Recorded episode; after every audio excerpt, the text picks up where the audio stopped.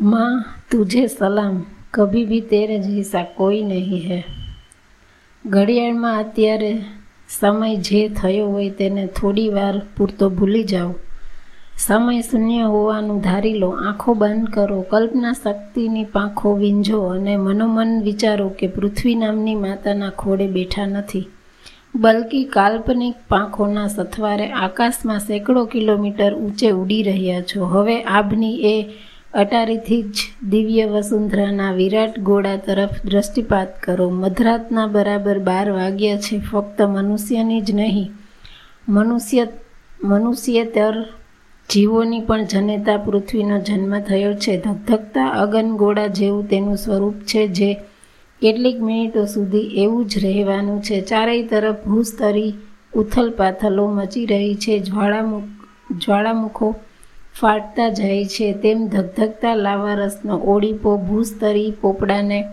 ચડતો જાય છે. હૃદયના ધબકારા વધારીને વધારી દેનારું એ ભૂસ્તરી તાંડવ ત્રણેક કલાક ચાલ્યા પછી આકાશમાં વાદળો બંધાવા લાગ્યા છે. મિથેન, એમોનિયા, કાર્બન ડાયોક્સાઇડ અને વરાળ મિશ્રિત વાદળોના ઘસામણ મચતા મુસળધાર વરસાદ શરૂ થઈ છે. ભૂસપાટી પર મહાસાગરો રચાવા લાગ્યા છે.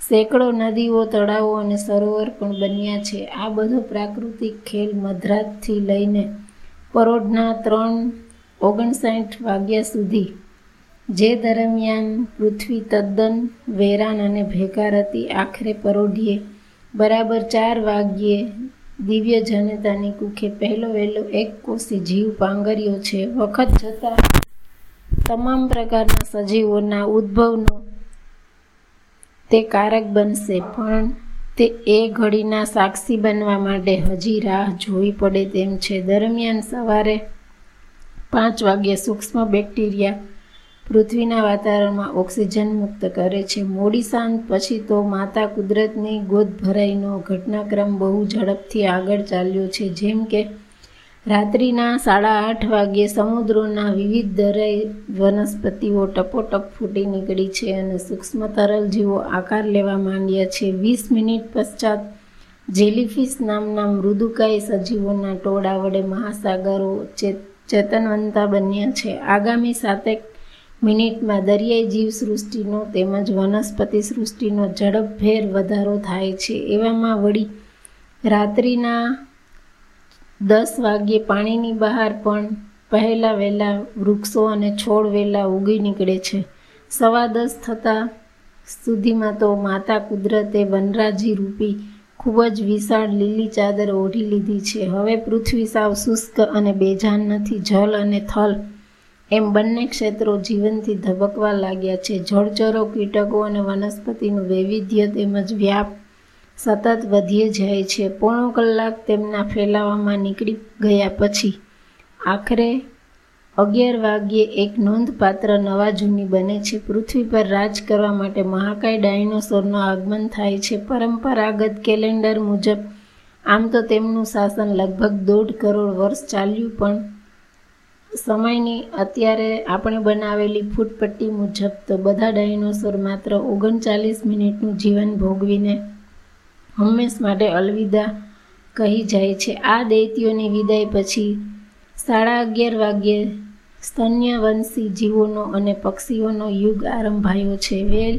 શાર્ક, ડોલ્ફિન, માછલા, હાથી, વાઘ, ઘોડા, સિંહ, જીરાફ, ગેંડા વગેરે આદિ પૂર્વજો વડે માતા કુદરતનો ખોડો હવે હર્યો ભર્યો દેખાય છે. આકાશ પણ ખાલીખમ નથી. સેંકડો વેરાયટીના હજારો પંખીડા તેમાં ફેલાવીને વિરહતા જોવા મળે છે. પરંતુ આટ આટલા સજીવોના મેળામાં બે પગો માણસ કેમ ક્યાંય દેખાતો નથી? કારણ કે તેનું અવતરણ થવા આડે હજી કેટલીક મિનિટોની વાર હતી. આથી મુબારક હોની એ ઘડી આવે તે પહેલાં ચર્ચાની ગાડી સહેજ જુદા પાટે વાળીએ. આપણી દિવ્ય વસુંધરાના જીવનક્રમને અહીં ફક્ત સમજૂતી ખાતર ચોવીસ કલાકના ફલકમાં આલેખી છે. બાકી તો પૃથ્વી નામનો અવકાશી પિંડ આજે મનુષ્ય સમેત વિવિધ સજીવોના માદરે વતન તરીકે જે સ્વરૂપે છે ત્યાં પહોંચાડવામાં તેને સાડા ચાર અબજ વર્ષનો સમય લાગ્યો છે. આ લાંબા કાળખંડમાં પૃથ્વીની સતત તબક્કાવાર ઉત્ક્રાંતિ થઈ દરમિયાન તેના ખોડે એક બાદ એક યુગના સજીવો, દાખલા તરીકે જુરાસિક યુગના ડાયનોસોર સર્જન અને વિસર્જનનો દોર અવિરત ચાલ્યો, પણ માતા કુદરતની ગોદ સૂની રહી ગઈ હોય તેવું ક્યારેય બન્યું નથી. અગાઉ મરી પરવારેલા સજીવોનું સ્થાન હંમેશા નવી જાતના પ્રાણી પંખીઓએ લઈ રહ્યું છે. આની પાછળ ચોક્કસ કારણ છે. કોઈ પણ ગ્રહ પર જીવસૃષ્ટિ ખીલે અને લાંબે ગાળે તેની ઉત્ક્રાંતિ થાય, એ માટે અંતરિક્ષમાં ગ્રહનું સ્થાન બહુ મહત્વનું છે. ગ્રહ તેના પિતૃધારા ફરતે હેબિટેબલ ઝોનના, ઝોનમાં યાને કે આવાસ યોગ્ય ક્ષેત્રમાં હોવો જોઈએ. સૂર્ય નામના પિતૃ તારા ફર, ફરતેના હેબિટેબલ ઝોનમાં આપણી જનેતા પૃથ્વી આવેલી છે. સૂર્યથી તેનું અંતર અત્યારે છે તેના કરતાં ફક્ત પાંચ ટકા ઓછું હોત તો બધા મહાસાગરો બાષ્પીભવન થઈ ચૂક્યું હોત. બધું બુધ, શુક્ર, મંગળ, ગુરુ, શનિ, વરુણ, પ્રજાપતિ અને યમની જેમ પૃથ્વીનો ગોળો શુષ્ક, બેજાન અને ભેગાર રહી ગયો હોત, પરંતુ એમ ન બન્યું તે બાબતે આપણે ખરેખર નસીબદાર છીએ. માતા અને માતૃત્વનું મૂલ્ય આંકી શકે તેવી કોઈ માપપટ્ટી બની નથી, બની શકે તેમ પણ નથી. આમ છતાં કેટલાક વર્ષ પહેલાં, કેટલાક વર્ષ પહેલાં ધરતીનું મૂલ્ય આંકવા માટે રસપ્રદ રિસર્ચ હાથ ધર્યું હતું.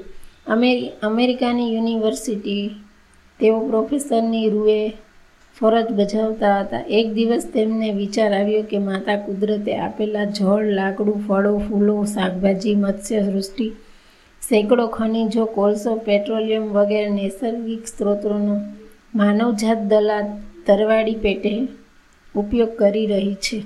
ઉપર જણાવ્યા તે નૈસર્ગિક સ્ત્રોતોના કુલ બાકી જથ્થાની સંકીર્ણ ગણતરીઓ માંડી તેમને તત્કાલ બજારના ભાવે રાજ્ય મૂલવી પ્રોફેસરો ગ્રેગ લાફી ને આંકડો આપ્યો. પચાસ લાખ અબજ ડોલર એટલે કે પાંચની પાછળ કુલ પાંચ પંદર શૂન્ય. આ વિનાશના ચશ્મદીદ ગવાહ બન્યા પછી આપણી ઘડિયાળનો કાંટો વધુ એકાદ બે નેનો સેકન્ડ આગળ ખસ્યો છે. હવે નજર સામેનું દ્રશ્ય ભારે નિરાશાજનક છે. માતા કુદરતના વિનાશનો ક્રમ હજી ચાલુ છે, પણ તેને જોવા માટે હવે આપણે હયાત નથી. રાત્રિના અગિયાર આઠ અઠ્ઠાવન અને ચુમ્માલીસ સેકન્ડે સમગ્ર માનવજાતનું અસ્તિત્વ હંમેશા માટે ભૂસાઈ જાય છે. ખલ્લાસ ધી એન્ડ દિવ્ય વસુંધરા પર મનુષ્ય નામના પ્રાણીએ એક સેકન્ડ કરતાં વધુ આયુષ્ય ભોગવ્યું નથી અને છતાં એ ક્ષણભંગુર સમયગાળામાં તેણે પ્રદૂષણ, વન વિનાશ, પ્રાણી પંખીની કતલેઆમ અને ગ્લોબલ વોર્મિંગ વડે પૃથ્વીનો પંચોતેર ટકા ચહેરો વિકૃત કરી નાખ્યો છે. બોલો, વિનાશનો આટલો ફાસ્ટ ફોરવર્ડ સપાટો ક્યાંય જોયો, જાણ્યો છે?